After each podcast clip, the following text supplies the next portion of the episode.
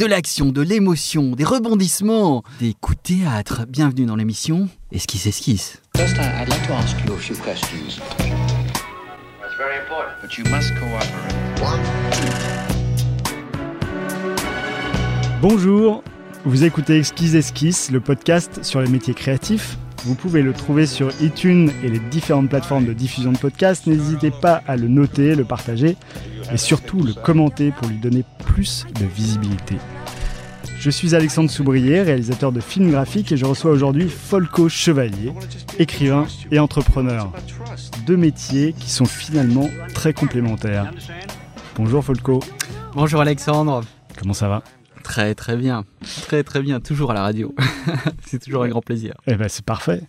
Quand est-ce que tu as commencé à avoir envie d'écrire des livres ? J'ai commencé à avoir envie surtout de raconter des histoires, plus qu'écrire des livres. Et c'est un rêve qui remonte à, je sais pas, très longtemps, je devais avoir 7-8 ans. Donc, quand je me suis mis à imaginer des histoires, alors ça a commencé par se caractériser par d'abord des pièces de théâtre. Ah oui. J'ai créé des pièces de théâtre que je jouais donc en famille. Donc quand tu avais 11-12 ans, alors c'est ça. Absolument.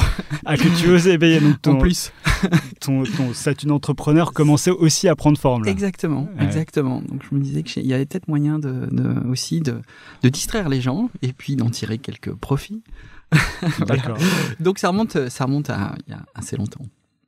Ok, et une fois que tu as identifié ton envie de faire du théâtre et de vendre tes pièces... Il s'est passé quoi ? Tu as suivi un parcours de littéraire ou pas du tout ? Pas du tout. Non, pas du tout. En fait, j'étais aussi passionné par l'informatique à ce moment-là.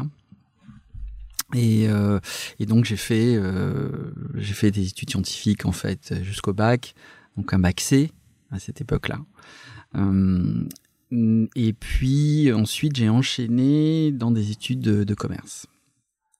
Voilà, j'ai fait une prépa HEC. Alors, pourquoi des études de commerce alors que tu étais intéressé par l'informatique ? C'est une bonne question, en fait. J'ai beaucoup hésité, en fait, à ce moment-là, dans mes orientations.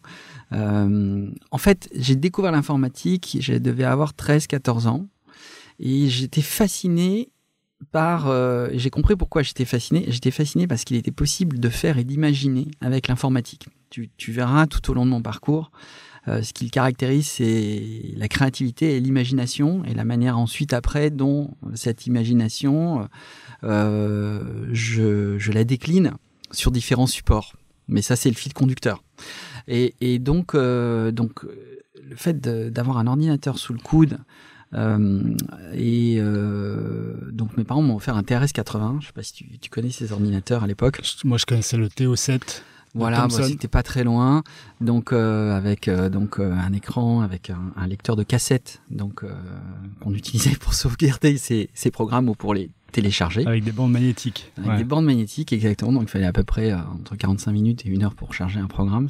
Il fallait vraiment avoir beaucoup de patience, mais c'était pas le plus important. Ce qui m'intéressait surtout, c'était la programmation. Et donc, je me suis passionné pour un langage de programmation qui a un peu disparu aujourd'hui, parce qu'on n'utilise plus l'informatique de cette manière chez les enfants. C'était le BASIC, qui était un langage assez extraordinaire et qui me donnait déjà l'occasion d'imaginer des histoires, d'inventer des choses. Donc, mes premiers programmes consistaient, par exemple, à... Donc, j'avais donné évidemment un nom à mon ordinateur, ça c'était évident, il s'appelait Max. Et mes premiers programmes, c'était des programmes de simulation d'intelligence artificielle. On pouvait déjà poser des questions à l'ordinateur et l'ordinateur répondait. Voilà. Mais tu utilisais ces programmes. Non, je les créais. Ah, tu les créais. Ah ouais, je programmais. Ouais, j'ai appris la programmation à ce moment-là. Et donc, tu créais des logiciels d'intelligence artificielle. Des logiciels, oui, pas loin, ouais. En tout cas, des simulations d'intelligence artificielle avec, de manière très basique, hein, donc des algorithmes, des embranchements, voilà, de la reconnaissance de texte, etc. Donc, ça, c'était assez génial. Pour moi, c'était un autre univers qui s'ouvrait, et encore une fois, un moyen finalement de raconter des histoires et d'exercer ma créativité. Donc j'ai créé des jeux, voilà. Donc et puis au moment où s'est posé la question de mon orientation, J'ai vraiment hésité entre poursuivre une carrière donc dans l'informatique à cette époque-là, donc et apprendre le développement, devenir développeur et autres, ou avoir une carrière un peu plus commerciale. Donc dans ma famille, on est il y a beaucoup d'entrepreneurs. Donc et donc au final donc j'ai plutôt opté pour cette carrière pour ce début de carrière en tout cas entrepreneuriale qui était aussi entrepreneuriale commerciale donc avant de devenir entrepreneuriale parce qu'à cette époque-là on faisait une école de commerce et l'entrepreneuriat était pas forcément une discipline aussi valorisée qu'elle ne l'était aujourd'hui mais bon c'était très ouvert l'univers des possibles était très ouvert mais du coup j'ai refermé le boisseau sur deux passions qui était d'une part effectivement l'écriture, voilà. Mais c'est pour moi c'était pas envisageable mentalement, intellectuellement d'avoir une carrière complètement créative, voilà. Donc et l'informatique. Mais bon. Et pourquoi c'était pas envisageable ? Enfin, on t'avait dit non, mais c'est pas possible, ou t'avais conclu après des moultes recherches que non, j'ai pas fait de recherche à cette époque-là. Donc c'était plutôt ce qu'on appelle un peu des croyances limitantes. Et puis des environnements qui sont plutôt orientés business que créatifs. Donc pour moi c'était pas voilà ça faisait pas partie d'une culture en tout cas voilà d'une culture qui me disait ok très bien je vais tenter une voie. Ouais, ton environnement social t'invitait à aller plutôt vers le. Ouais assez naturellement ouais. Voilà exactement et donc bon. Je me suis un peu laissé aussi guider et puis j'ai fait confiance, voilà. Et du coup, est-ce que tu avais une vision de ce que tu voulais faire après cette école au moment où tu es rentré dans l'école ? Pas vraiment. Donc, c'est des écoles généralistes, hein, donc on fait du commerce, on fait du marketing, on fait de la finance. Donc bon, j'ai testé toutes ces disciplines. Donc après, ce qui m'intéressait vraiment, c'était plutôt le marketing et la communication. Et donc, du coup, en sortant, je me suis dit bon, je vais rentrer dans une grosse boîte qui fait du marketing et de la communication, et puis avancer dans cette voie, tout en continuant quand même à écrire. Donc j'écrivais des petites nouvelles, voilà. Mais bon, quand on est en école de commerce, on a plein d'autres choses à faire aussi. Et puis en faisant un peu de théâtre aussi. Et est-ce que le commerce t'invite, enfin ça peut t'inviter à écrire malgré tout, mais dans d'autres domaines. Enfin, je veux dire le marketing, tu dois écrire pas mal aussi, non ? Oui, absolument, tout à fait. Donc en fait, t'as exactement. Ouais, le copywriting par exemple. Parce que tu aurais pu faire hypocagne, cagne pour des trucs vraiment très littéraires. Si tu voulais choisir entre une prépa scientifique ou littéraire, vu que c'était tes deux passions à la base. Ouais. Ok. Ouais. Et hypocagne, non, ça t'a jamais traversé l'esprit ? Non, pas du tout. Ah, vraiment, absolument pas. Non. Ok. Et alors, tu continues ton parcours dans HEC et tu sors de l'école ? À l'ESCP. Bon, c'est pas loin. Mais... je fais une prépa HEC. Et ensuite après j'ai intégré le SCP. D'accord. Voilà. Et ça t'a appris les bases pour toute la suite de ta carrière d'entrepreneur, j'imagine, le SCP. Exactement. Et très bonne formation généraliste. Et quand t'en es sorti, tu t'es directement entré dans une boîte de commerce, du coup. C'est ça, exactement. Et là, comme j'étais j'aimais le marketing, j'ai visé des plus grosses boîtes qui pouvaient continuer à me former au marketing, et c'est Procter & Gamble. Ah oui. Voilà. Donc une très très grosse boîte du coup. Très grosse boîte, ouais. Ouais, très grosse boîte, grosse formation, et donc voilà, donc j'ai commencé ma carrière chez Procter & Gamble à vendre de la lessive, enfin de l'adoucissant. Ok. Voilà. C'est une très belle école de marketing parce que ce sont des environnements extrêmement concurrentiels et donc c'est une très bonne formation aussi de base donc pour continuer à développer ses capacités. Ouais. Et t'es resté salarié encore longtemps après ou parce que t'es devenu entrepreneur donc t'as dû monter à un moment donné ta propre boîte. Ouais, alors en fait ce qui s'est passé c'est que je suis parti aux États-Unis. Faire ce qu'on appelle un service national en entreprise, à cette époque-là, un VSNE. Je rêvais de vivre à New York Et donc, j'ai eu l'occasion et la chance de décrocher donc, un stage en entreprise, donc dans le cadre de mon service militaire. Mais c'était complètement civil, hein, donc j'étais voilà, j'étais cadre dans une agence de design et de packaging. J'ai passé 3 ans donc à New York. Donc, enfin, le VSNE c'est 18 mois, mais je suis resté. Et donc j'ai découvert la culture américaine évidemment. Donc j'apprécie énormément. Et surtout, donc j'étais dans une agence de design et de packaging. Et à ce moment-là, j'ai redécouvert l'informatique, puisque c'était en 92, 93. Et le web commençait à éclore. Et donc, c'est posé la question de est-ce que je continue dans une voie, soit chez dans cette agence de design packaging, soit je reviens en France chez Procter & Gamble. Et je me suis dit que là, à ce moment-là, il y avait quelque chose d'assez intéressant parce que il y avait une nouvelle explosion que je pressentais, en tout cas, de nouvelles possibilités créatives aussi, d'entrepreneuriat, voilà, donc la Silicon Valley, etc. Donc, et je me suis dit, ah, mais c'est vraiment là que j'ai envie de travailler, quoi. Enfin, en tout cas, c'est le secteur dans lequel j'ai envie de travailler, quoi. J'ai vraiment envie de travailler dans ce nouveau secteur qui n'est plus réservé aux informaticiens. Donc, ça devient très commercial. Le web est devenu très commercial. Il y avait plein de nouvelles choses à inventer aussi. Et donc, en moi est revenue l'envie d'entreprendre. Voilà, est venue l'idée, l'envie d'entreprendre en tout cas dans ce secteur. Donc après, je me suis placé dans différentes boîtes, donc pour apprendre comment ça fonctionnait, voilà, et effectivement faire mûrir mon projet d'entreprise, qui m'a pris 7-8 ans jusqu'à ce que je décide de me lancer, parce que à un moment j'ai eu la bonne idée. Voilà, il y a plein de conditions qui ont été réunies. On en parlera plus tard si tu veux. Voilà, donc ça a été une découverte et après une maturation, l'envie de se mettre dans ce milieu et après une maturation. D'ailleurs, j'y pense, tu touchais au code quand tu avais 15-16 ans. Après, t'y as plus jamais retouché ou c'est des choses qui sont survenues au moment du web, du HTML, de tous ces langages de programmation. Absolument. Très spécifiques. Bah, du coup, oui, je me suis réintéressé à ça. Donc le HTML, le PHP, voilà. Donc. D'accord. Donc t'as commencé à écrire du code. Pas loin. Ouais. Exactement. Ouais. Okay. Tout à fait. Ouais. Ouais, du coup, je me suis remis à apprendre ces langages. Alors, j'étais plutôt concentré quand même sur le développement commercial, ouais, et autres, donc c'est compliqué de faire les deux quand même. Surtout que le niveau de complexité est quand même pas le même.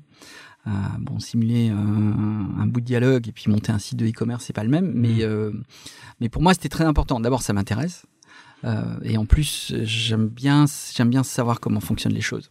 Donc, et comme je suis très curieux de nature. Je me suis mis, effectivement, je me suis acheté des bouquins et puis je me suis coltiné à créer des sites en PHP, MySQL, quoi. Donc, voilà. Ça, c'était au début des années 2000. Ouais. Voilà, juste pour le fun. Mais j'ai passé des étés entiers, des soirées entières d'été. C'était mes devoirs d'été. D'accord. À coder, à faire des sites en PHP, MySQL. Voilà. C'est marrant. Et du coup, Et du coup, j'apprends ça à mes enfants là en ce moment. Pas le PHP, MySQL, mais il y a des super langages de programmation pour les enfants aussi, hein, donc qui permettent d'apprendre déjà à coder. Hein. Voilà. Avant qu'ils deviennent écrivains à leur tour. Je sais pas ce qu'ils feront, mais bon. Pendant ces 7-8 ans, qu'est-ce que tu as fait avant de monter cette entreprise ? En fait, il fallait que je me mette dans l'action. Donc j'ai cherché des sociétés sur lesquelles je pouvais, qui pourraient être intéressées par mon profil, qui était un profil assez généraliste. Bon, avec voilà, je venais de sortir d'école, donc de sortir d'école, j'avais quelques années de marketing derrière moi, de communication, mais bon. Et donc je suis rentré en France parce que je pensais que c'était intéressant de se mettre en France, de se placer en France assez tôt. Donc et puis c'est quand même voilà, donc j'ai cherché j'ai toqué à la porte de beaucoup de groupes en me disant voilà, est-ce qu'il n'y a pas des nouveaux projets qui sont en train de se lancer sur Internet, etc. Beaucoup de gens me regardaient quand même avec des billes pas possibles, parce que c'était encore en discussion, on regardait ça de très loin. C'était en quelle année, ça ? C'était en 94. Ah oui. Donc, c'était assez précurseur. Donc, j'étais assez pionnier, en tout cas, dans ce domaine. Et je suis rentré dans le projet qui était le plus abouti, un des projets qui était le plus abouti à l'époque, qui était un projet de fournisseur d'accès Internet, qui s'appelait Infonie. je sais pas si tu connais, qui était lancé par Infogramme, qui a été pendant un moment un des tout premiers éditeurs de jeux vidéo mondiaux. Ah oui. Et ils ont décidé de lancer, de se lancer dans l'aventure du web avec un service en ligne qui s'appelait Infonie, qui se voulait une sorte de Canal+ de l'internet. Donc il y avait un décodeur. On s'abonnait à Infonie, on avait un décodeur, on accédait à des programmes qui étaient uniquement accessibles aux abonnés. Et j'avais une fonction de responsable de programme. Mon rôle, c'était d'imaginer des programmes que les abonnés pourraient regarder. Et des programmes visuels, c'est ça ? Des programmes interactifs, ouais. Programmes interactifs, ouais. Des programmes interactifs, voilà. Un peu comme des jeux, quoi. Des jeux vidéo... Ça s'appelle des programmes, aujourd'hui c'est un peu l'équivalent de sites web, c'était des expériences interactives complètes. Je te donne un exemple, donc dans les programmes que j'imaginais, j'ai conçu un programme qui permettait aux abonnés de suivre la mission de Claudie André-Dé, qui a été la première française à partir dans l'espace, donc en 96. Et donc c'était un truc assez génial qu'on a fait. Je travaille avec un journaliste chez RFI, je pense. Et donc, il est allé interviewer Claudie André-Dé à Baïkonour, où elle lui a raconté jour après jour ce qui allait se passer dans la station spatiale. J'ai monté un partenariat avec la NASA pour aller récupérer des images et des vidéos de l'exploration spatiale. Et donc, les abonnés, au jour le jour, se connectaient sur le service et pouvaient suivre exactement ce qui se passait pendant la mission de Claudie André-Dé. Voilà. Les décors changeaient en plus, ouais. Les décors changeaient, c'est-à-dire qu'au début, avant que ça décolle, les abonnés étaient dans la salle de contrôle, et puis le jour où la fusée a décollé, on a changé le décor, donc les abonnés étaient dans l'espace, et ils pouvaient écouter donc ce qui se passait jour après jour dans la mission.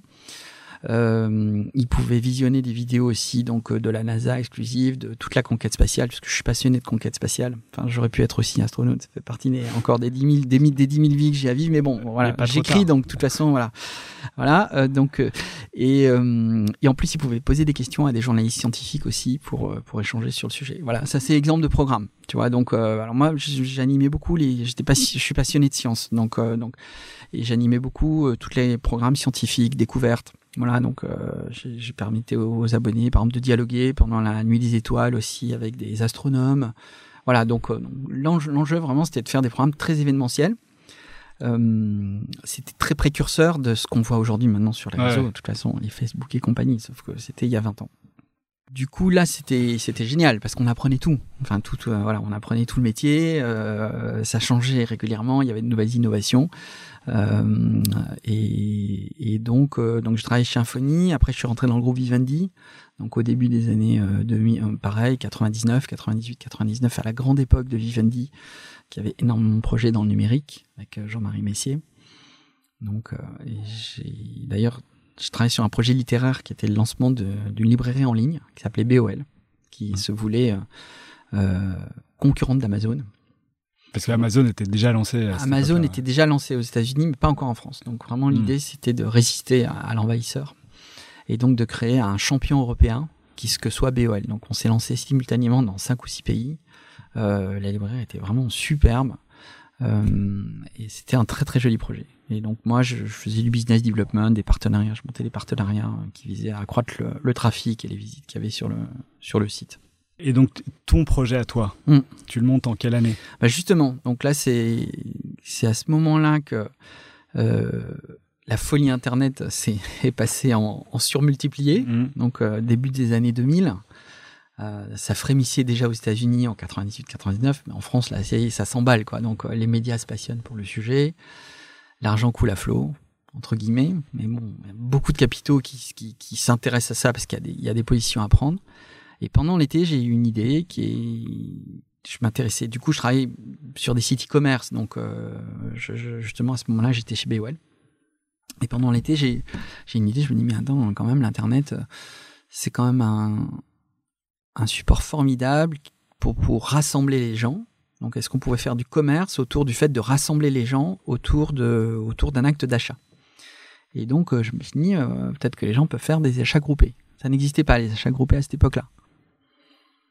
Et donc, je me suis dit, il y a peut-être quelque chose à faire, là. Et donc pendant tout l'été, j'étais très excité par cette idée que je pensais révolutionnaire. Et donc j'en ai parlé à une très bonne amie qui est devenue ma meilleure amie depuis. Je l'ai faite monter dans la boucle et donc on a décidé de monter ensemble donc une société qui est un site de e-commerce d'achat groupé qui s'appelait Le Spot. Et on a quitté Vivendi, le projet BOL, donc presque du jour au lendemain, pour se lancer dans cette aventure. Voilà. Projet BOL qui était en pleine expansion. Qui était en pleine expansion, ouais. Ouais. Mais à ce moment-là, il y avait plusieurs choix. Est-ce qu'on continuait à rester dans ces gros projets qui étaient aussi formidables, hein. C'était très intéressant parce qu'on était très vite immergé dans des environnements internationaux. On échangeait avec les homologues américains. Il y avait McKinsey qui était dans la boucle. Enfin, c'était d'un super niveau, franchement, et des gens de très grande qualité. Un environnement complètement international qui allait à toute vitesse. Un challenge qui était passionnant. Mais à côté de ça, il y avait quand même l'opportunité de créer quelque chose de ex nihilo et d'être maître à bord. Et ça, c'était quand même très intéressant, d'autant plus qu'à ce moment-là, on pouvait avoir des moyens, entre guillemets, très rapidement. Voilà. Donc moi, j'ai levé 800 000 € pour lancer mon projet en quelques mois. Donc, avec une équipe, une présentation, mais une présentation PowerPoint. Voilà. Donc, ça marche encore. Hein, voilà. Donc voilà. Donc ça a été le début d'une aventure entrepreneuriale. C'était ma première incursion entrepreneuriale totale en fait, avec un engagement total sur un projet complètement rupturiste, avec des aventures incroyables. Bon, je pourrais écrire un bouquin complet là-dessus, mais voilà sur cette aventure. Et alors cette aventure a duré combien de temps ? Un peu plus d'1 an. Donc c'était très court et très intense. Très intense parce qu'à ce moment-là, ça allait très très vite. C'était en 99. Donc 2000, passage à l'an 2000, et tout le monde se lançait, donc il fallait aller très très vite. Il y avait une sorte de pensée unique du premier entrant. Si on n'est pas le premier entrant, on va se faire bananer, etc. Bon, l'histoire a montré que c'était pas ça la problématique. Il fallait durer, au contraire. Mais bon, donc tout le monde se précipitait. Il y avait beaucoup d'argent. Moi, il nous est arrivé quelque chose d'assez difficile, c'est que les idées, c'est assez fascinant quand même, les idées. Hein. Ça circule dans l'air. Comment les gens attrapent les idées et comment une idée finalement se retrouve dans la tête de peut-être 5, 6, 7 personnes en même temps. Et c'est exactement ce qui s'est passé concernant ce projet. Ah oui. J'étais convaincu d'avoir, en France en tout cas, cette idée d'être le premier. Donc on a commencé à faire la tournée des capitaux risqueurs pour lever des fonds, etc. Donc au début, c'était génial, tout le monde trouvait notre projet génial. Et puis au bout d'un mois, on disait mais c'est bizarre, on n'arrive pas à lever des fonds, donc qu'est-ce qui se passe ? Ah bah non, mais en fait, on a vu passer 2 autres personnes après vous qui avaient exactement la même idée. Et en fait, je me suis lancé. Et j'avais déjà 5 concurrents sur le marché. Donc ça a été très dur. Donc il a vraiment fallu jouer des coudes pour arriver à essayer d'émerger. Tout le monde est mort. Voilà. Okay. Donc parce que le concept était très en avance sur le marché. Et notamment, il y avait peu d'acheteurs à ce moment-là. Il y avait 300 000 acheteurs en France en e-commerce, tu vois. Donc, c'était vraiment très tôt. Donc, les moyens étaient assez démesurés par rapport ensuite aux acheteurs qu'il y avait en face. Donc, ceux qui ont réussi après, c'est ceux qui sont arrivés plus tard, du coup. Ceux qui ont... Non, parce que personne... Enfin, moi, je suis arrivé le dernier sur ce marché, donc j'ai pas réussi. Et ce sont des acteurs qui ont fait du e-commerce, pas de l'achat groupé. Et qui ont levé beaucoup d'argent. Parce que moi, quand tu me parles d'achat groupé, je pense surtout à Groupon. Ah oui, alors ça, plus tard, quand je dis plus tard, c'est après, encore une fois, ça a muté les achats groupés. Donc effectivement, oui, ceux qui ont réussi sont ceux qui ont arrivé peut-être 7, 8, 9 ans plus tard. Donc la prime au premier entrant, là... donc, mais eux, ils ne sont pas arrivés en même temps que vous, quoi. Absolument pas respectés. Et puis, ils ont travaillé, ça, le concept a muté, ils ont fait ça sur des services, alors que moi j'ai fait ça sur du produit. Donc les marges sont... sont beaucoup plus faibles sur du produit. Plus compliqué, plus facile de faire du 50% et de driver du trafic dans un restaurant, chez des coiffeurs, sur du service. Et puis, il y avait beaucoup plus d'acheteurs. Le marché était beaucoup plus développé, donc j'avais beaucoup d'avance. Et les fonds que j'avais levés n'étaient pas suffisants pour tenir justement le temps que, évidemment, la masse critique d'acheteurs soit là. Je le savais depuis le début. La problématique que j'ai eue et qu'ont eu tous les acteurs sur ce marché, et beaucoup, c'est que on avait prévu de lever et très vite, il fallait cramer de l'argent. Donc on avait un burn rate qui était très élevé parce qu'il fallait qu'on embauche des gens, il fallait qu'on fasse du marketing, voilà, pour prendre des positions sur le marché et relever très vite dans la foulée. Et là, j'ai pas réussi à relever des fonds parce que en avril 2000, En avril 2000, bon, voilà, la bulle Internet explose et là, plus personne n'y croit. Tout le monde dit que ça ne va pas marcher. Et voilà. Et donc, moi, j'ai 20 salariés. J'ai levé des fonds. Voilà, j'ai mis toutes mes économies dans le projet. Et je vois arriver une vague dont je sais qu'elle va être très, très difficile à franchir. Et tu mets du temps à la franchir ou tu rebondis très vite ou est-ce que en sachant que ça va être difficile, tu te dis, bon, bah, je fais autre chose ou quoi? Comment tu réagis face à cette vague? On est combatif, donc d'abord on essaie de trouver tous les moyens pour arriver à la franchir, donc pivoter, se repositionner, céder l'activité, et puis on se rend compte que ça, finalement, à ce moment-là, c'était devenu ce qu'on avait créé, ce qu'on pensait valoir quelque chose ne valait plus rien, mais c'était encore très virtuel tout ça, donc ça n'était que des projections. Donc, puis les actifs qu'on crée en un an sont quand même assez faibles. On a un petit fichier client, on a des salariés qui sont qualifiés, donc du coup, en fait, on a arrêté l'activité et il a fallu après se panser ses plaies et puis très vite aussi retrouver du travail parce que j'avais une famille à nourrir. Et puis, quand on est entrepreneur, on n'a pas de filet de sécurité. Et en plus, j'avais mis tout ce que j'avais dans le projet. Voilà. Mais j'ai eu de la chance, j'ai très vite retrouvé. Et tu as retrouvé un travail en tant que salarié, du coup? Ah oui. J'avais plus les moyens de réentreprendre.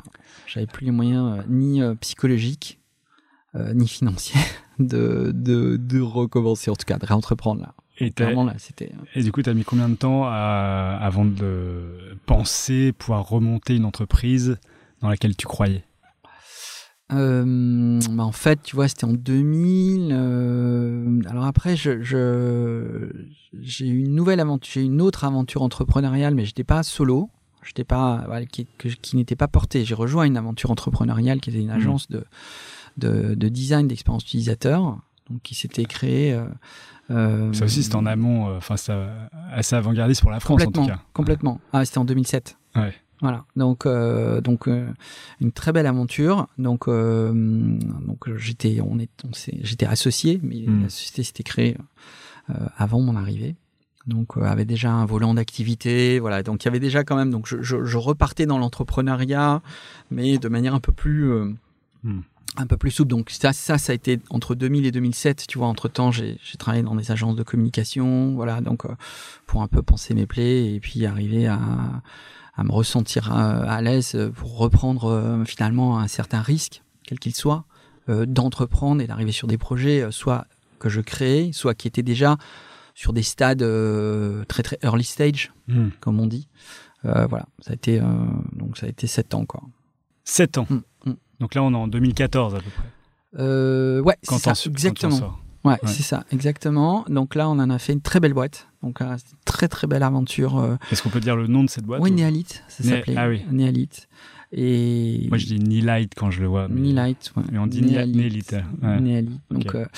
Qui est donc vraiment très tôt, en fait, depuis le début, dès les années 2000, moi, j'étais très sensible aux produits. Finalement, la clé, elle est là, quoi. Il faut déjà faire un bon produit, donc qui soit en phase avec les attentes des utilisateurs. J'ai toujours eu cette sensibilité. Et d'ailleurs, en fait, quand on a monté le Spot, on a fait tester notre site par un ergonome en 2000. Pour s'assurer, parce que c'était clé. La conversion, le taux de conversion, il était clé. Le fait que les sites soient adoptés par les utilisateurs, donc était clé. Donc ça m'a toujours animé. Et donc quand j'ai vu ce projet, que ce projet se monter autour de ça, je me suis dit, au vu de l'état actuel en 2007 des sites internet et de la manière dont les sites fonctionnent, etc., ou ne fonctionnent pas, par rapport aux enjeux en plus commerciaux de plus en plus importants qu'il y avait pour un site e-commerce ou un espace client ou autre, qui était quand même assez majeur, je me dis, il y a de quoi faire, il y a vraiment de quoi faire. Et en plus, l'agence a une vision très claire, produit haut de gamme, on a recruté des experts, des ergonomes, voilà, des designers d'expérience utilisateur, des UX designers plus tard. On avait monté un laboratoire de test, et donc on faisait tester des sites internet, etc., et on montrait ça à nos clients qui étaient atterrés par ce qu'ils avaient, mais on les aidait surtout à améliorer, à avoir des résultats et à développer leur business. Donc la proposition de valeur était canon, vraiment canon, et on en a fait une des toutes premières agences de design d'expérience utilisateur en France, donc avec à peu près, je pense, une trentaine de salariés. Ouais, bah elle est plutôt, enfin plutôt assez connue. Ouais, cette, ouais, exactement. Enfin, en tout cas dans le domaine de l'expérience utilisateur. Voilà, exactement. Ouais, ouais. Et alors pourquoi tu en es sorti ? Alors j'en suis sorti parce qu'en parallèle, je me suis mis à écrire justement en 2007. Donc 2006-2007, l'écriture qui était que j'avais mis un peu sous le boisseau. C'était 2005-2006. Ça m'est revenu. J'ai eu envie de raconter des histoires à nouveau. Donc voilà. Alors que j'avais un peu oublié ça. C'était aussi un moment où je me cherchais un peu, et pour moi c'était finalement renouer avec ma créativité. C'était un moyen aussi de retrouver certains fondamentaux. Ça semblait effectivement un moment charnière, puisque peu après, tu vas rejoindre Néalit. C'est ça, exactement. Et donc, et puis surtout, il y a une histoire qui me trottait dans la tête. Donc, du coup, je me suis dit, ok, je vais commencer à l'écrire, quoi. Et donc, de fil en aiguille, j'imaginais pas du tout écrire un roman. Au début, je voulais juste m'amuser à écrire cette histoire.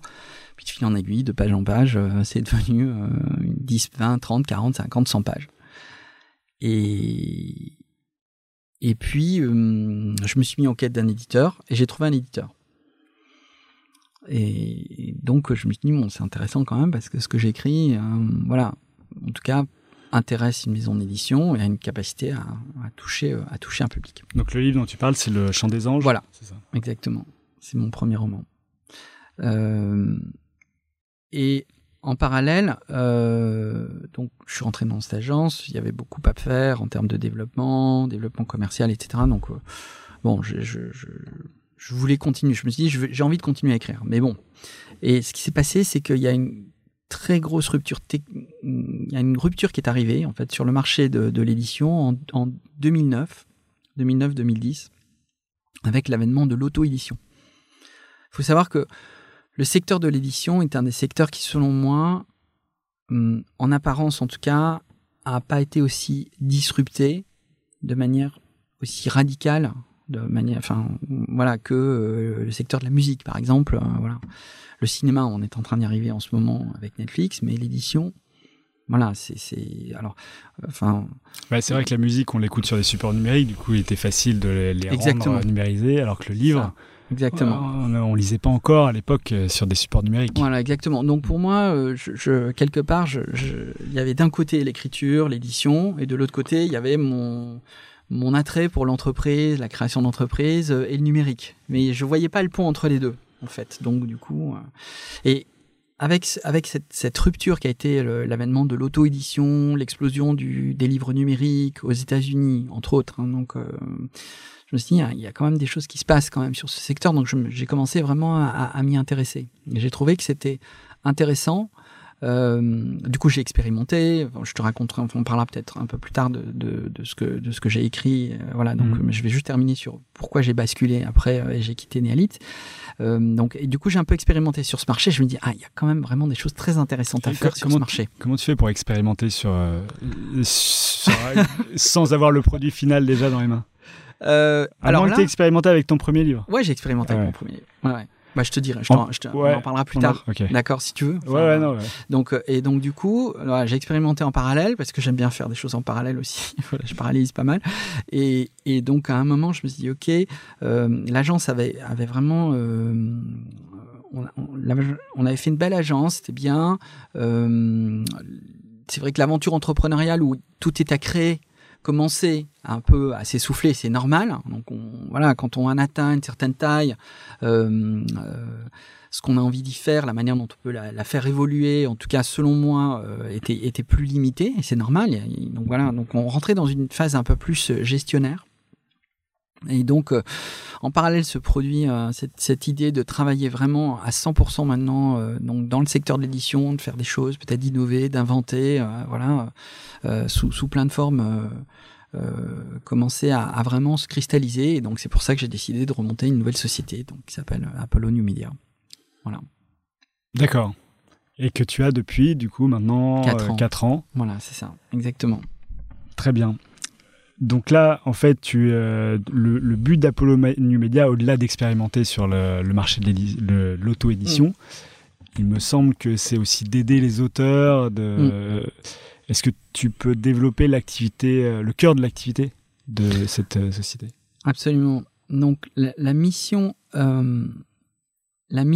globale aujourd'hui d'Apollo Numedia, c'est d'aider tous ceux qui ont des idées, un message à faire passer, d'accord, à diffuser ce message en utilisant tous les leviers du numérique.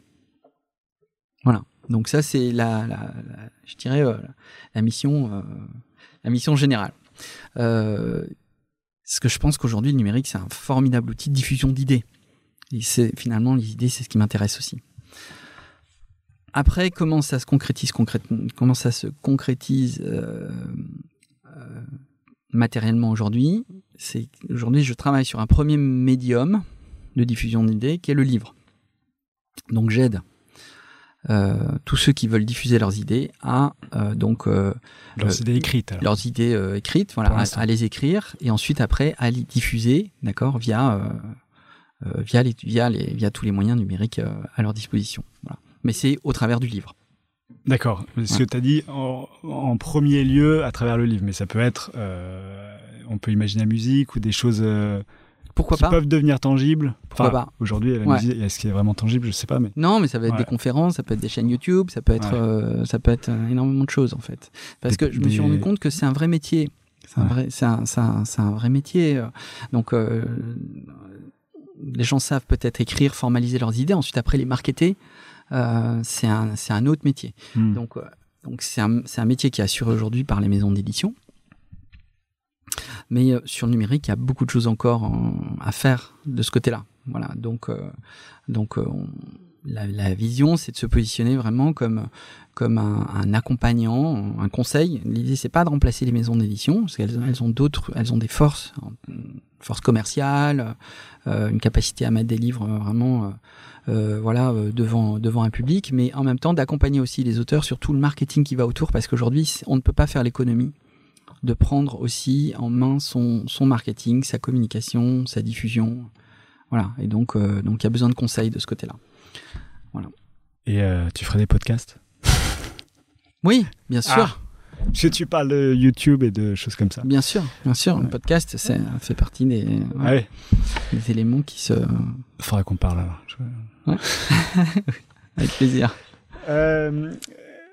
Parlons de tes projets maintenant. Et avant de parler de tes projets, est-ce qu'il y a un artiste fondateur qui t'a poussé vers l'écriture ? Ou le théâtre d'ailleurs, puisque tu as commencé par ça à 11-12 ans. Est-ce qu'il y a Quel est ton inspirateur, on peut dire, favori ? Il y en a peut-être 2 ou 3. Ah oui, ouais. Oui, il y en a. Alors, ce que j'écrivais, c'était... Pas tous, hein, parce que... Voilà. Non, mais non, je vais t'en donner 2. Bah, un pour le fun, mais bon, je ne les lis plus, c'est Conan Doyle, c'est avec Sherlock Holmes. Ah, alors moi, j'ai lu un livre d'Arthur Conan Doyle qui n'avait rien à voir avec Sherlock Holmes et qui était génial. C'était sur... Je me souviens plus le nom du livre, mais c'était sur les guerres moyenâgeuses. D'accord. Ouais. Voilà. Conan Doyle, donc Sherlock Holmes, Le Monde Perdu aussi, d'ailleurs. Et donc, mes pièces de théâtre, c'était des enquêtes. Ah oui. Bon, pas pourquoi, ça me fascinait. Et le deuxième, surtout, auteur qui m'a énormément inspiré, c'est Jules Verne. Pour sa capacité d'imagination. Mais c'est marrant parce que dans Jules Verne, il y a aussi beaucoup de choses techniques, des d'avant-garde. Absolument. qui correspondent un peu à de l'anticipation, quoi, finalement. Exactement. Ouais. Pour moi, c'est un auteur d'anticipation, mais qui n'était pas dans le fantastique, surréaliste, etc. D'ailleurs, tu le verras dans mes écrits, on en parlera. Donc, pour moi, je m'inspire énormément de Jules Verne, dans la manière dont j'écris, dans la manière dont j'essaie de concevoir mes histoires. Il y a un côté futuriste fantastique, mais ça pourrait arriver. Je veux vraiment que mon public se dise que ça pourrait arriver. Donc, Jules Verne avait cette capacité incroyable à justement imaginer des choses après en plus qui sont arrivées, donc la conquête spatiale, les voyages au fond des mers,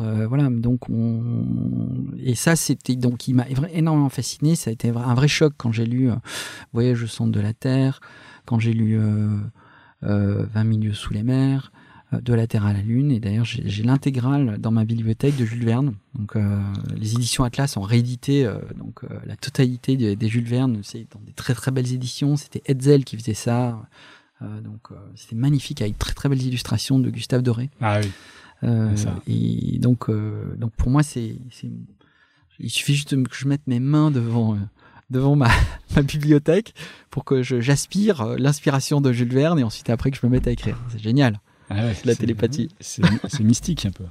Ouais. Les idées, hein, les idées.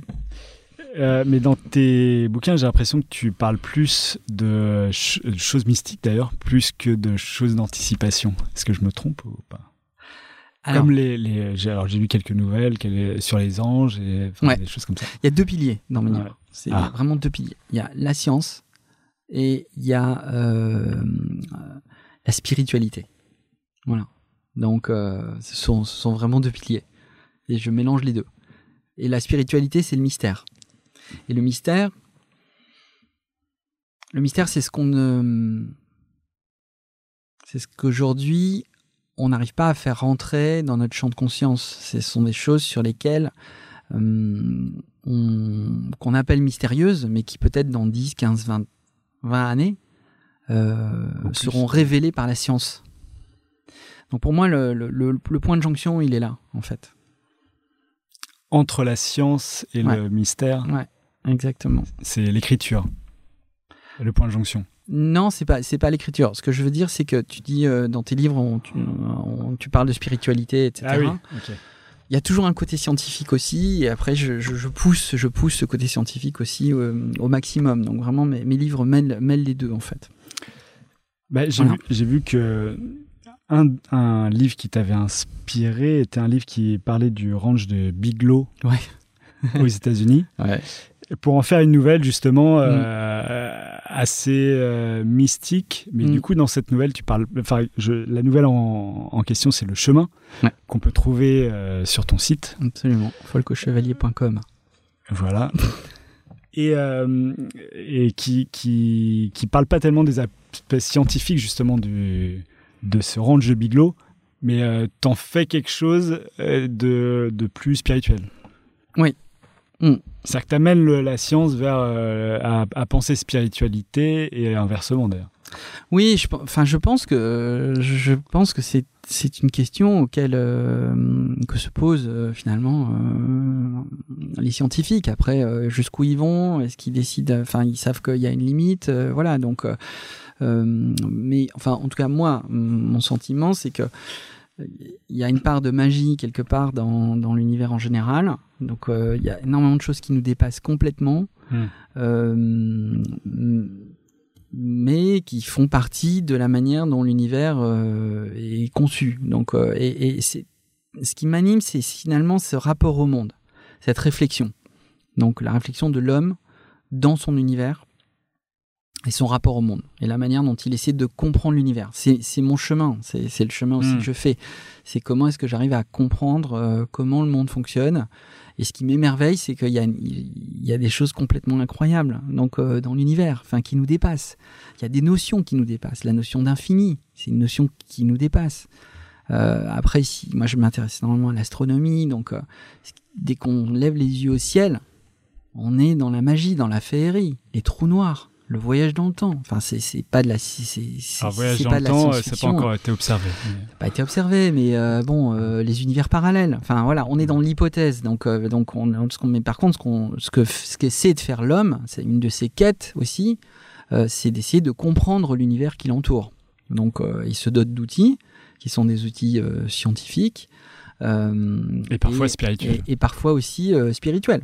Voilà, donc... je pense qu'en tout cas, ce qui m'intéresse, c'est d'explorer en tout cas ces deux voies.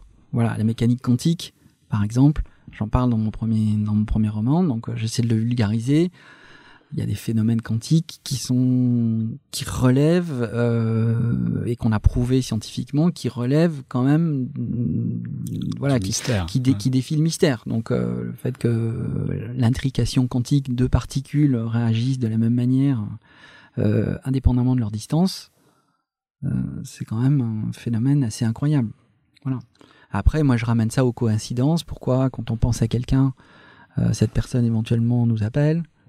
Voilà. Donc, voilà, il y a beaucoup de choses aussi qui m'intriguent et donc j'ai envie d'explorer dans mes histoires. Alors justement, c'est cette magie de l'univers, en tout cas, qui me fascine et qu'on oublie un peu trop d'ailleurs, je pense. Peut-être. Bon, voilà. Bah, en fait, sur cette nouvelle, du coup, le chemin, tu mets une latitude et une longitude très exactes. Du coup, moi, j'étais amené à regarder sur Google, forcément, la longitude et la latitude, savoir où on atterrissait. Oui. Et effectivement, on atterrit pile poil sur l'Orange Bigelow. Mmh. Et je ne sais pas pourquoi, mais j'ai voulu voir ce que c'était avec la carte satellite. Mmh. Et on voit ces grands ronds parfaits sur la carte satellite. Vu du ciel. D'accord. T'avais pas vu ça? Non, j'ai pas vu ça. Moi, je crois que c'était fait exprès parce que sur les cartes satellites, en général, tu vois pas grand chose, mais là, justement, tu vois ces énormes ronds. Mais c'est des ronds de quoi, en fait? Bah, justement, il me semble que c'était une histoire soi-disant mystique avec des extraterrestres qui avaient tracé ces ronds. Ah, d'accord, ok. Et du coup, je pensais que c'était fait exprès sur ta nouvelle. Non. Bah, du coup, tu iras voir. Ouais, j'irai voir. Alors, juste pour info, pour les auditeurs, donc le ranch de Bigelow, en fait, qui s'appelle le Skinwalker Ranch, qui a été racheté en fait par Bigelow, donc, qui est un ranch donc, dans l'Utah, sur lequel il y a eu des phénomènes très très bizarres. Il y a vraiment énormément de phénomènes mystérieux. Donc des boules de feu qui apparaissent, des mutilations animales, des bruits bizarres, etc. Et donc ça a été racheté par un milliardaire américain. Ah, mais le milliardaire, il l'a racheté parce qu'il y avait des phénomènes. Absolument. Ah bon. Je crois que... Il l'avait racheté et qu'on s'était aperçu de phénomène. Non. L'histoire, c'est que voilà, c'est un milliardaire qui a fait fortune dans l'immobilier, qui a monté aussi une société qui s'appelle Bigelow Aerospaces. Et justement, pour étudier ces phénomènes, donc il a envoyé des équipes scientifiques là, et elles en sont sorties assez terrifiées parce qu'elles avaient vu. N'ont jamais vraiment réussi à prouver ce qui se passait là, parce que je pense que ça dépasse l'entendement, mais voilà. Et donc, il y a eu un livre qui a été écrit là-dessus. Donc, et ce ranch est extrêmement connu dans tous les milieux, ufologie, voilà, des ovnis, etc. Non, mais du coup, est-ce que c'est pas des milieux qui essayent de montrer que l'ufologie peut exister, enfin, que les navettes, enfin les phénomènes paranormaux existent vraiment? Oui, c'est ça, exactement. Enfin, ils se marketent eux-mêmes, quoi. Si on pourrait dire. Ouais, bien sûr. Est-ce que toi, t'as essayé d'y aller? Non. Mais voilà. Et donc du coup, la nouvelle effectivement se passe pas très loin, effectivement en tout cas dans l'Utah. Et donc il se passe des phénomènes très très bizarres, donc avec des paysages qui changent, des choses que certaines personnes voient et d'autres que certaines personnes ne voient pas. Il y a aussi un élément important dans mes histoires, c'est la perception. Enfin, voilà, notre perception au réel. Donc c'est un sujet qui m'intéresse énormément parce que notre perception. On se dote d'outils pour essayer de comprendre le réel, mais nous, en tant que personne individuelle aussi, donc on peut arriver à percevoir le réel. Et déjà, notre perception du réel, elle est extrêmement subjective. Il a été prouvé que notre capacité d'absorption, d'ailleurs, d'informations et de ce qui reste des informations qu'on a dépend énormément énormément d'éléments, en fait. Donc, notre rapport au réel, déjà, n'est pas objectif. Il est complètement subjectif. Voilà, et donc ça c'est aussi un élément que j'explore dans cette nouvelle. Il suffit de prendre des drogues pour s'apercevoir que le réel peut changer à tout moment. Absolument. Je dis pas qu'il faut en prendre pour le voir, mais non, je sais qu'il y a beaucoup d'artistes qui en ont pris pour justement transformer leur vision. Bien sûr. Bah, je pense que le rôle de, un des rôles de l'artiste, en tout cas une des envies, pourquoi on essaie aussi d'entreprendre, c'est notre rapport à l'invisible. Finalement, la créativité, c'est complètement magique. Donc, on a des idées, on se met devant une feuille, il n'y a rien, et puis de rien, on sort des idées. Moi, je ne sais pas d'où viennent mes idées parfois, donc je ne sais pas d'où elles viennent. Si c'était objectif, tout le monde sortirait les mêmes choses tout le temps. Complètement. Ouais. Donc voilà, donc ce rapport à l'invisible, il est assez fascinant. En parlant de ton premier livre, Le Chant des Anges, ce qui est intéressant tout à l'heure, qu'on n'a pas développé, c'était comment tu as été amené à expérimenter l'auto-édition sur ce livre, justement. Alors, donc effectivement, c'est un livre qui a eu deux vies. Donc la première, chez un éditeur classique, et puis il a rencontré un petit public à ce moment-là. Et puis en 2012, Amazon a lancé en France son service Kindle Direct Publishing, qui est un service d'auto-édition, donc qui permet vraiment à toute personne de déposer son manuscrit sur la plateforme avec une couverture et de voir son livre disponible à la vente sur le magasin Amazon. Donc il y a une capacité d'attirer quand même un trafic phénoménal. Il y a plusieurs millions de personnes qui viennent tous les jours ou tous les mois sur Amazon. Et donc moi je voulais absolument m'expérimenter. Et mon éditeur en fait, entre-temps, a cessé son activité. Et donc j'ai pu récupérer mes droits. Puisqu'une des problématiques quand on publie, c'est quand on signe un contrat d'édition, c'est qu'on cède ses droits, les droits de reproduction, donc, et donc on n'est pas en capacité de faire un autre livre ou, voilà, sur un autre support. Donc du coup j'ai récupéré mes droits, donc j'ai réussi à récupérer tout ce qui avait été fait par mon éditeur, la couverture, etc. J'ai demandé toutes les autorisations idoines, et j'ai republié mon livre en auto-édition. Et j'ai fait du marketing sur Internet aussi, j'ai contacté des blogueuses, je me suis assuré d'avoir des commentaires, etc. Et mon livre a été best-seller. Best-seller. Eh ben, donc il est monté dans le top des ventes très très vite. En un mois, il s'est retrouvé dans le top 10 des meilleures ventes en numérique Kindle. Ce qui était très étonnant. Enfin, c'était fou, quoi, parce que. Et c'était en quelle année que tu avais posté ? C'était en 2012. 2012. Ouais. Enfin, juste à la sortie de cette possibilité. Absolument, ouais. J'ai été précurseur là-dessus. Je voulais vraiment. Donc, j'ai eu de la chance parce qu'effectivement, je pense que j'avais bien travaillé avec mon éditeur. J'avais retravaillé aussi mon histoire et on avait fait un gros travail là-dessus. Donc, il était bien packagé. J'avais une super couverture.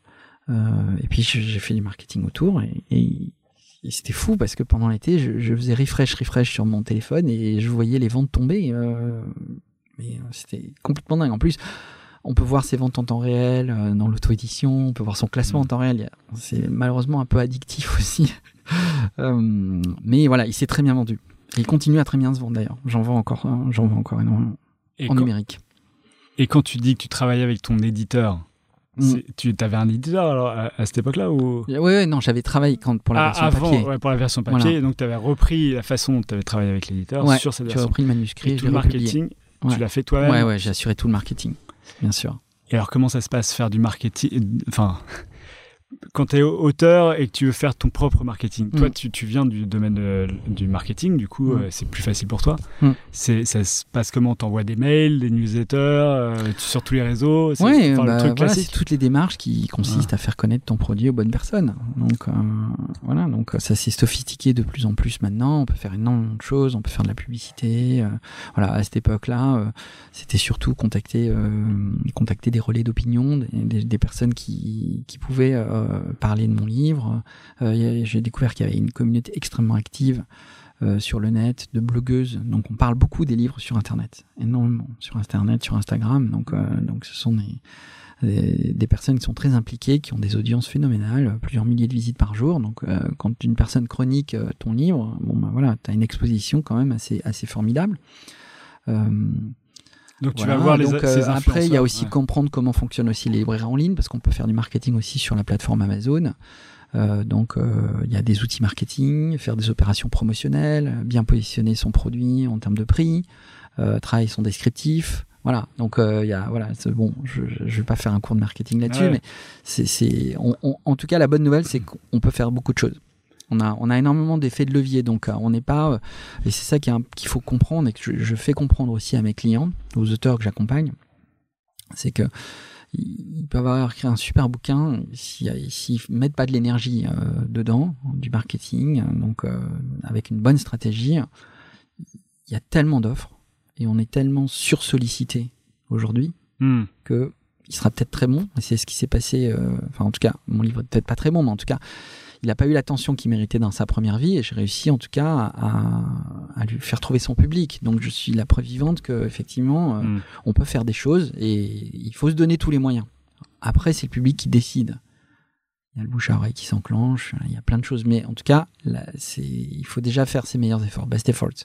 Ça, c'est très important. Donc mettre de l'énergie là-dedans, qu'on soit édité ou auto-édité ou édité, hein, c'est pareil maintenant. Donc il faut mettre de l'énergie. Alors quand tu dis best efforts, comme ça avec ce petit accent américain, c'est sorti d'une stratégie marketing que tu as lu dans des livres ou des choses comme ça, ou c'est toi qui l'as trouvé Non, je me suis énormément rapproché d'auteurs américains. Qui ont cette... Tu parlais avec eux, enfin tu discutais avec eux de comment eux ont fait. Ouais, dans des forums, donc je fais partie de forums, de groupes Facebook, ils font énormément de formations aussi en ligne, voilà, donc des auteurs qui vendent des millions d'exemplaires que je connais maintenant personnellement, voilà, donc avec lesquels je discute, et je les ai observés, et du coup j'ai importé ces méthodes, et je les ai reproduites sur le marché français avec une réelle approche structurée, stratégique. Voilà. Mais les Américains ils ont cette capacité, je trouve, en tout cas, à faire une bonne fusion entre la créativité et le marketing. Alors peut-être un peu trop, parfois au goût des Français. On n'a pas cette culture, donc ça peut être, voilà, ça peut déranger. Mais en tout cas, moi, ça m'intéresse d'explorer cette voie. Et c'est une voie, en tout cas, qui peut donner des résultats. Voilà. Donc, complètement, oui. Enfin, voilà. Qui peut et qui en a donné. Et qui en a donné, voilà. Donc, ça a été pareil. J'ai réappliqué ces méthodes sur mon deuxième livre, qui a été best-seller aussi, qui s'est très, très bien vendu. Donc, bon, voilà. Donc, en tout cas, les Américains sont très, très, très, très bons là-dessus. Pour eux, c'est très important. Donc, et voilà, c'est le marketing, ils savent faire, quoi. Et donc, ce deuxième livre qui s'appelle Par-delà les apparences, qu'on peut aussi trouver sur ton site, enfin, qui est plutôt mis en avant sur ton site. Ouais, là, qui est sorti dans toutes les librairies maintenant. Ouais, mais alors, voilà, le chemin était un peu inverse par rapport au Chant des Anges. Absolument. C'est-à-dire que tu as fait ton auto-édition comme sur le Chant des Anges. C'est ça. Et un éditeur t'a rappelé pour te dire qu'il aimerait bien l'éditer. Et par rapport à ton expérience précédente, tu t'es dit, bah ouais, c'est le bon moment, c'est mieux d'avoir un livre édité que de faire de l'auto-édition. Comment t'as pensé, enfin, qu'est-ce que tu t'es dit au moment où l'éditeur t'a appelé pour te dire, j'aimerais bien l'éditer?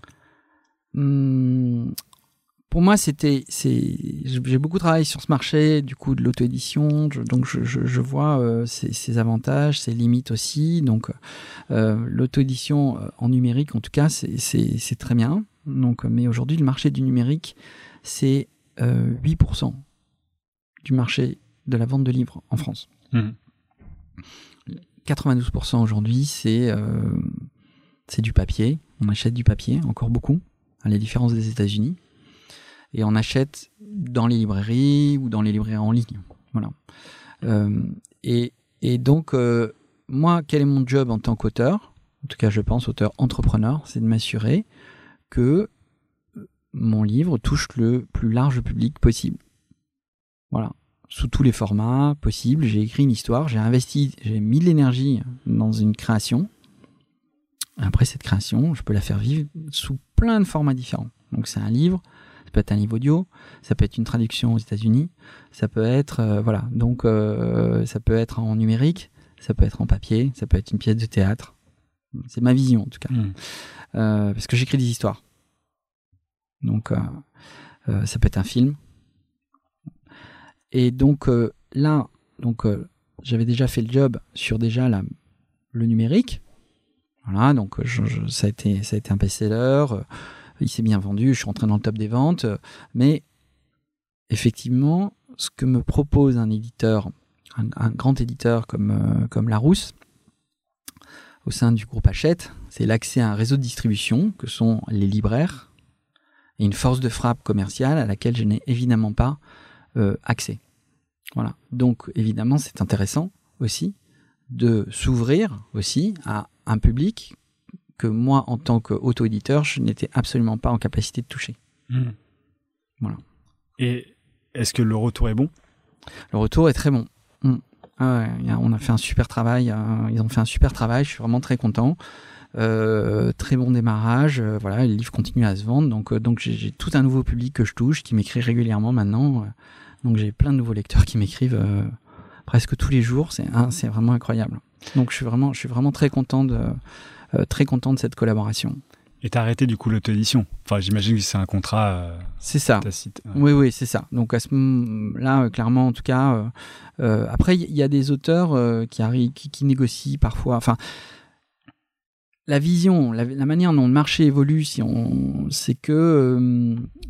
il y a beaucoup de possibilités. Il faut aussi que chacun reconnaisse aussi ses capacités et ses forces, ses limites. Voilà, donc... effectivement, du coup, moi, mon livre, en tout cas, n'est plus disponible en auto-édition. Maintenant, il est disponible sous la bannière Larousse. On peut le trouver dans toutes les librairies. Je ne le vends pas en direct sur mon site. D'accord. Parce que c'est pas mon job. Donc, mais il est disponible dans toutes les librairies en ligne et surtout dans toutes les librairies de France. Donc, les Cultura, les librairies Leclerc, les Monoprix, voilà, il est très bien placé dans ces librairies-là, quoi. Donc ça, c'est assez formidable parce qu'elles ont une capacité aussi à attirer un public en leur sein. Mmh. Et puis, les équipes ont fait un très bon boulot en termes de mise en avant. Donc, mon livre est vraiment très bien mis en avant sur les tables des libraires, etc. Donc, c'est ça aussi l'enjeu, hein. Donc, c'est pas d'être noyé dans la masse, c'est vraiment d'être valorisé dans les nouveautés, dans les coups de cœur, etc. Parce que c'est là que se dirige le public, principalement. Il y a un rôle de prescripteur qui est très fort. Et donc, du coup, si le packaging est bon, le pitch est bon, la couverture est vraiment super. Donc, beaucoup de gens achètent le livre, parce qu'il a été bien placé au bon endroit, au bon moment, avec la bonne histoire. Mmh. Voilà. Et donc, c'est très, très, c'est vraiment passionnant. C'est une super aventure, en tout cas. Moi, encore une fois, c'est que du bonheur. Donc, voilà. Donc, savoir que ça continue à évoluer et que, voilà, mon histoire continue à rencontrer un public sous une nouvelle forme, c'est vraiment formidable. Et du coup, avec un tel succès, que ce soit maintenant avec le livre papier ou avec l'auto-édition, c'est quoi la suite pour toi ? Tu vas continuer à écrire des livres ? T'as un éditeur qui va te suivre, etc. James Patterson, qui est l'auteur qui vend le plus de livres au monde. D'accord. Je ne sais pas si tu le connais. Il n'est pas très connu en France. Non. Il sort 10 livres par an. Bon, il ne les écrit pas tout seul. Hein. Ah oui. Mais il ne les fait pas écrire. Il les imagine et les fait écrire par d'autres personnes. C'est l'auteur le plus payé au monde, 50 millions de dollars par an. Et donc, son conseil aux auteurs, quand ils ont écrit un bouquin, donc quand les auteurs leur disent « Ah, wrote a book, what would be your advice ?» Attends, je traduis parce qu'il y a pas l'astérix. Je vais traduire après, Et donc, il les regarde dans les yeux, il leur dit « Oh, you wrote a book. Great. Write another one. » Donc, en gros... pour traduire maintenant, donc l'avis de James Patterson aux auteurs qui sont tout contents d'avoir sorti un bouquin, etc. Ils disent « Ouais, j'ai sorti un bouquin, qu'est-ce que vous me recommandez ?» Et il leur dit « T'as écrit un bouquin ? Super, écris-en un autre. » Voilà. Donc, et je suis ce conseil à la lettre. Alors juste, c'est un de mes modèles, parce que lui, il a une capacité de production qui est incroyable. Mais c'est vrai qu'une carrière, ça se construit aussi sur la durée. Il faut produire. Après on peut toujours être frappé par la foudre, comme on dit, et sortir un best-seller qui va se vendre à 500 000 exemplaires dans le monde entier, etc. Ce qui arrive à James Patterson ? Non, absolument pas. Lui, vraiment, il n'a pas commencé comme ça. Il produit beaucoup, il a fidélisé un public. Maintenant, qui quand il voit un livre de James Patterson, achète un James Patterson. Donc voilà, c'est la marque. C'est sa production. Ouais, en fait, ça devient un produit, quoi. C'est devenu un produit, ouais. C'est devenu une marque, une marque de fabrique. Ouais. Donc, c'est un modèle vraiment très intéressant. Il est distribué par une grande maison d'édition, par le groupe Hachette. Et il écrit dans plein de genres différents en plus, c'est incroyable. Donc lui, voilà, il se concentre sur l'écriture des histoires. Et donc voilà, donc ça se construit sur la durée, il faut produire, il faut écrire, il faut continuer à écrire. J'ai un public, j'ai une communauté aussi, une tribu que je suis en train de constituer, justement en utilisant les leviers digitaux. Donc je donne l'occasion vraiment à mon public de me contacter. Je dialogue énormément avec mes lecteurs et mes lectrices. J'ai une page Facebook assez active, un compte Instagram, voilà. Donc tout ça, c'est des liens que je tisse progressivement avec ce public. Facebook Live et des choses comme ça. Ouais, exactement. Pour mon lancement, j'ai fait énormément de choses. Donc voilà, j'ai testé plein de choses. Là, je suis sur le point de lancer un chatbot, donc qui va permettre à mes lecteurs de dialoguer avec l'intelligence artificielle de mon dernier roman. Voilà. Ah, carrément. Que je programme donc, d'ailleurs. L'intelligence artificielle. Ouais, que je programme. D'accord. Donc t'imbriques les choses réelles avec les choses plus ou moins virtuelles. Voilà. Donc j'expérimente et que tu programmes toi. Ouais, je le programme. Ouais. Bah, tant qu'à faire. Bah attends. C'est ça l'idée, hein. Okay. C'est une histoire de toute façon. Je raconte une histoire. Et tu pourrais programmer une. On peut déjà le tester d'ailleurs. Elle est déjà en test. Elle est déjà en test sur ma page Facebook. Si tu tapes contacter l'auteur, tu pourras dialoguer déjà avec Eve. Ah, qui s'appelle Eve. Ouais. Comme le petit robot dans Wall-E. Oui, c'est l'intelligence artificielle de mon dernier roman. Qui s'appelle... c'est avec elle que tu peux dialoguer. Voilà. Bon, donc c'est un voyage que je commence, et puis petit à petit, il y a une personne qui m'a lu, puis il y en a 10, il y en a 20, il y en a 30, et puis on continue à avancer. Donc, et c'est des lecteurs maintenant qui attendent le suivant. Voilà, donc... tu trouves le temps d'arriver à écrire un livre tout en animant toutes ces communautés. Enfin, ta communauté déjà. C'est compliqué. C'est compliqué. C'est compliqué parce que j'écris, j'anime ma communauté et puis aussi j'ai mon business de conseil à côté aussi. Donc voilà. Et puis trouver les idées. Les amis, la famille, le remix aussi. et alors, parce que au-delà du temps que tu as pour écrire, il faut trouver les idées à écrire, enfin transformer les idées en projet littéraire. Oui. Et ça, c'est difficile de trouver les idées ou elles viennent comme ça? Ah non, les idées, c'est pas un problème. Ah oui. Ça, tu commences à écrire et elles viennent toutes seules. Ouais. C'est pas un problème. Après, il faut que je les structure. Faut que une idée fait pas un bon livre. Après, il faut apprendre. Je me forme aussi, hein, donc dans l'art de raconter des histoires. Donc idée fait pas un livre, il faut se former au storytelling.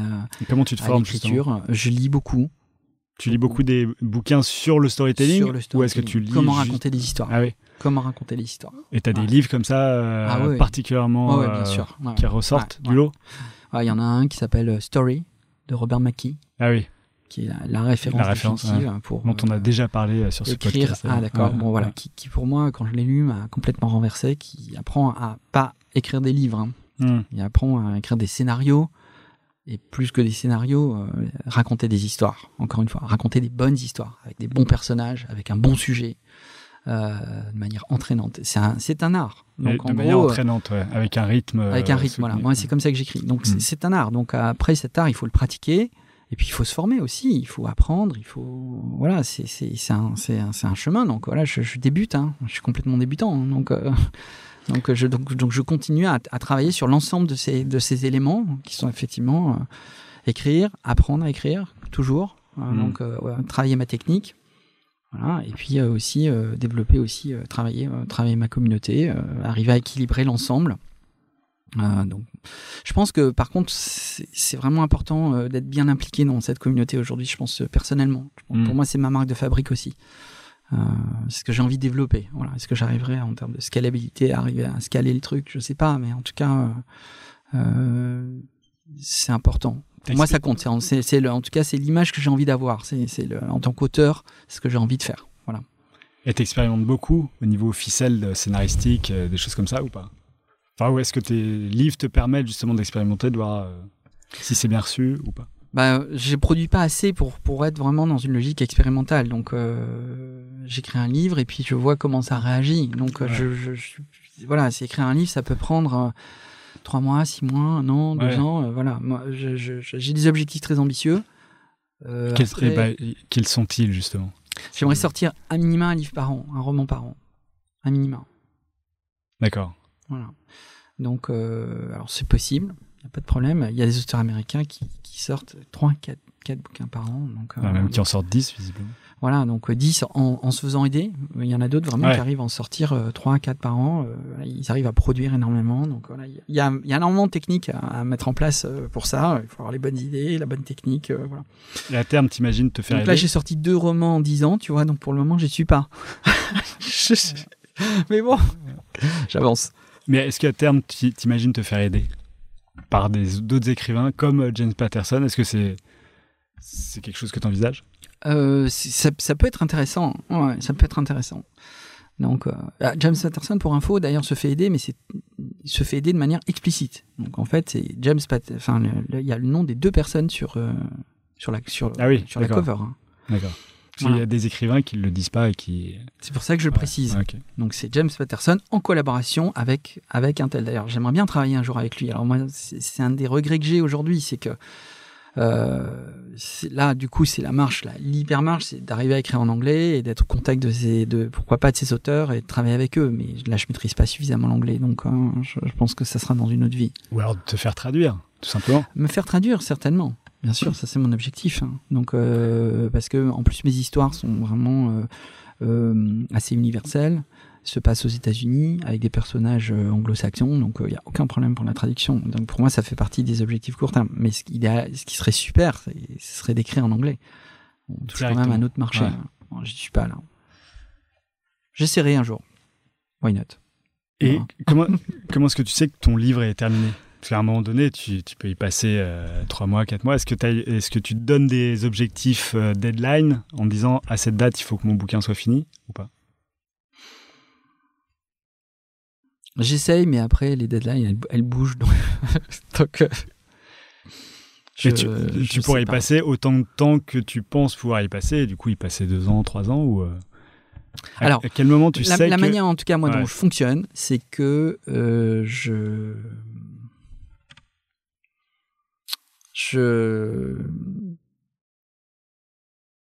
Je suis assez perfectionniste et d'un autre côté, je sais qu'il faut produire. Donc, je sais qu'à un moment, il faut passer à autre chose. Donc, je ne vais pas essayer d'écrire, encore une fois, le chef-d'œuvre.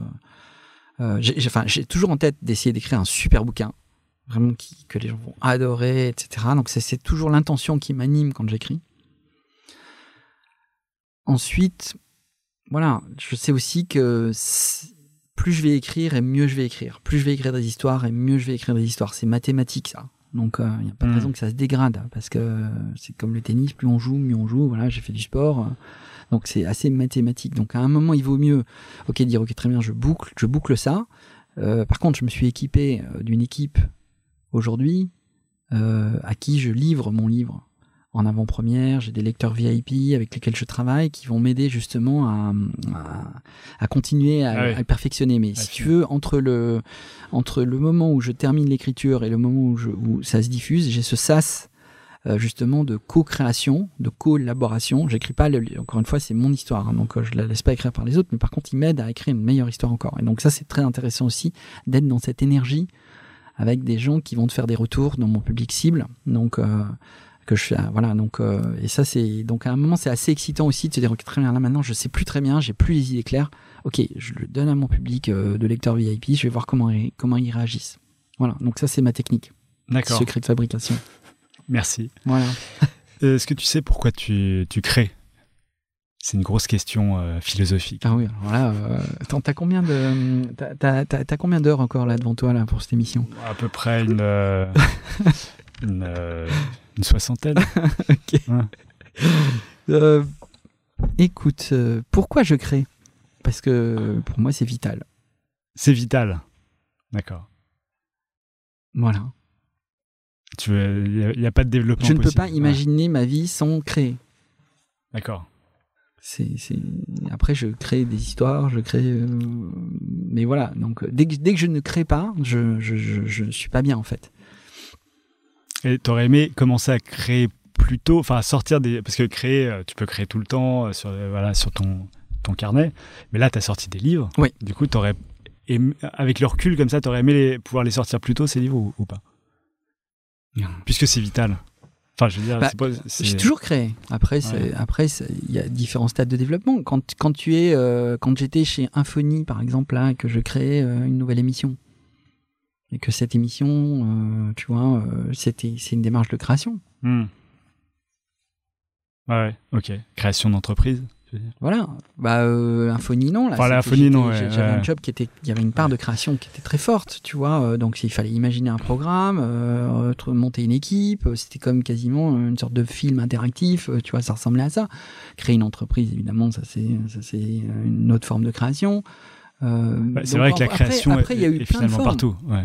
Elle est partout, donc après il faut en être conscient et puis il faut se dire ok, j'ai envie de creuser quand même ce point là. Après, créer un livre, c'est une forme assez ultime entre guillemets de création, voilà. Parce que la création d'entreprise, c'est pas toujours très personnel, alors que là l'écriture d'un livre, c'est quand même tu mets tes tripes dans oui, quoi. Sauf que si tu veux, moi mes entreprises, quand je les ai créées, elles ont toujours reposé sur une vision.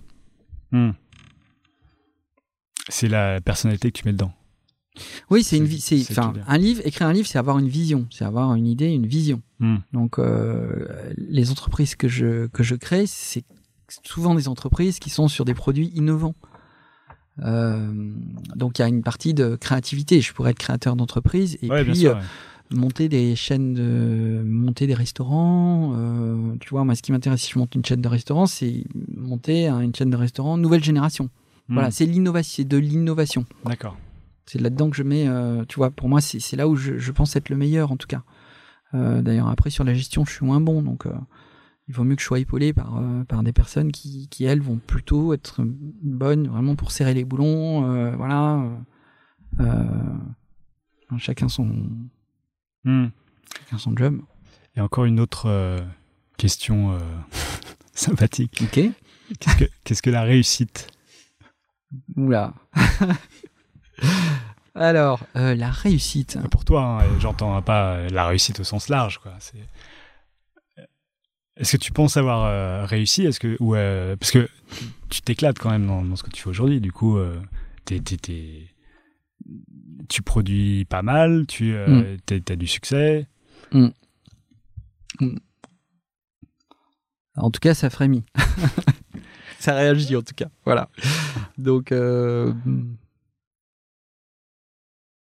réussite, c'est faire ce qu'on aime. Enfin, pour moi, c'est vraiment arriver à faire ce qu'on aime, être payé pour faire ce qu'on aime, je pense en tout cas. Donc, avoir un retour aussi, qui te permet de continuer à faire ce que tu aimes. Voilà. Donc, parce que l'énergie que tu envoies, elle t'est renvoyée, et tu peux continuer à rentrer dans cette danse là qui. Qui est positive, qui te nourrit, qui donne envie d'aller de l'avant, voilà. Donc pour moi c'est ça, c'est continuer à faire ce que j'aime et en même temps pouvoir en faire un métier, quoi, arriver à gagner suffisamment d'argent en tout cas pour pouvoir continuer dans cette voie. Et puis, nourrir ma famille. Alors, okay. Pour moi, déjà, ça, c'est top, quoi. C'est ça, c'est top. Après, après ça se reflète sur après, la manière dont on est, les gens avec lesquels on interagit, les milieux dans lesquels on est. Voilà. Très bien. Mais ça me satisfait. Bon, bah écoute... Je suis ravi. Et la dernière question, est-ce que tu as un livre ou quelque chose qui t'a vraiment, vraiment plu ces derniers temps que tu aimerais recommander ? Il y a une lecture qui m'a beaucoup... je lis beaucoup de livres de développement personnel... techniques d'amélioration professionnelle, donc autour du un peu business personnel. Et il y a un livre qui s'appelle Clarity, donc d'un auteur qui s'appelle James Smart, qui est très intéressant. C'est une nouvelle approche de la psychologie, de sa psychologie personnelle en fait. C'est un livre qui lève énormément le voile sur comment est-ce qu'on peut arriver à retrouver la clarté d'esprit. Parce que très souvent, notre esprit est embrumé par énormément de choses. Donc, justement, dans notre rapport au monde. Donc, on se fait des films. On se fait vraiment, vraiment, vraiment beaucoup de films. Tu parles de la subjectivité de la réalité, quoi. Oui, et puis des films intérieurs sur ce que peut être, ce qui se passe aujourd'hui, ce qui va se passer demain, qui n'arrivera jamais dans 99% des cas, parce que voilà, mais sauf qu'on se fait déjà le film. Donc, et du coup, ça, je pense que c'est un, pour moi, dans mon cheminement personnel, je suis toujours à la recherche finalement d'une évolution et d'avoir l'esprit clair. C'est important d'avoir l'esprit clair, de se reconnecter à ce qu'on est. Quand on se reconnecte à ce qu'on est, on est heureux, on est forcément créatif. Donc voilà, on est au top. Donc c'est un peu cette notion de performance, mais pas de la performance pour la performance. La performance telle que je l'entends, qui est être bien centré, bien aligné, avoir les idées super claires. Et du coup, voilà, c'est après on appelle ça le flow, etc. Il y a plein de trucs comme ça. Donc voilà, et ce livre donne vraiment des clés pour comprendre ce qui se passe. C'est une nouvelle approche de la psychologie qui est vraiment incroyable. Qui est sortie quand ? Il y a 1 an ou 2, je crois. Voilà, donc qui m'a été recommandé par un remixeur d'ailleurs. Voilà, un grand lecteur. grand lecteur. Donc vous l'aurez peut-être reconnu. Et qui est génial. Voilà. Et donc en ce moment, c'est mon livre de chevet. Et donc je le lis, je le relis, je lis d'autres livres qui tournent autour. Voilà. Donc très souvent, je creuse. Hein, quand je prends un sujet, j'aime bien le creuser avec d'autres. Mais c'est une nouvelle école. Et je pense que voilà, je recommande ça à mes lecteurs parce que ça peut leur ouvrir énormément de portes et comprendre comment ils fonctionnent et comprendre qu'ils ont toutes les clés en eux. Voilà, et retrouver finalement le moyen de reprendre le contrôle donc, de leur vie, de leur esprit, et voilà, d'être dans la joie, dans le flow, dans la créativité. C'est vraiment top. Ok. Voilà. Je suis un peu rapproché du micro. C'est pas très grave parce que justement, c'est la fin de l'émission. Okay. C'était la dernière question. Ouais, déjà. C'était court finalement. Merci beaucoup, Folco, d'être venu à cette émission. Grand plaisir. Et je te souhaite plein de bonheur pour le reste de tes livres. À toi aussi. Merci beaucoup. Au revoir. À bientôt.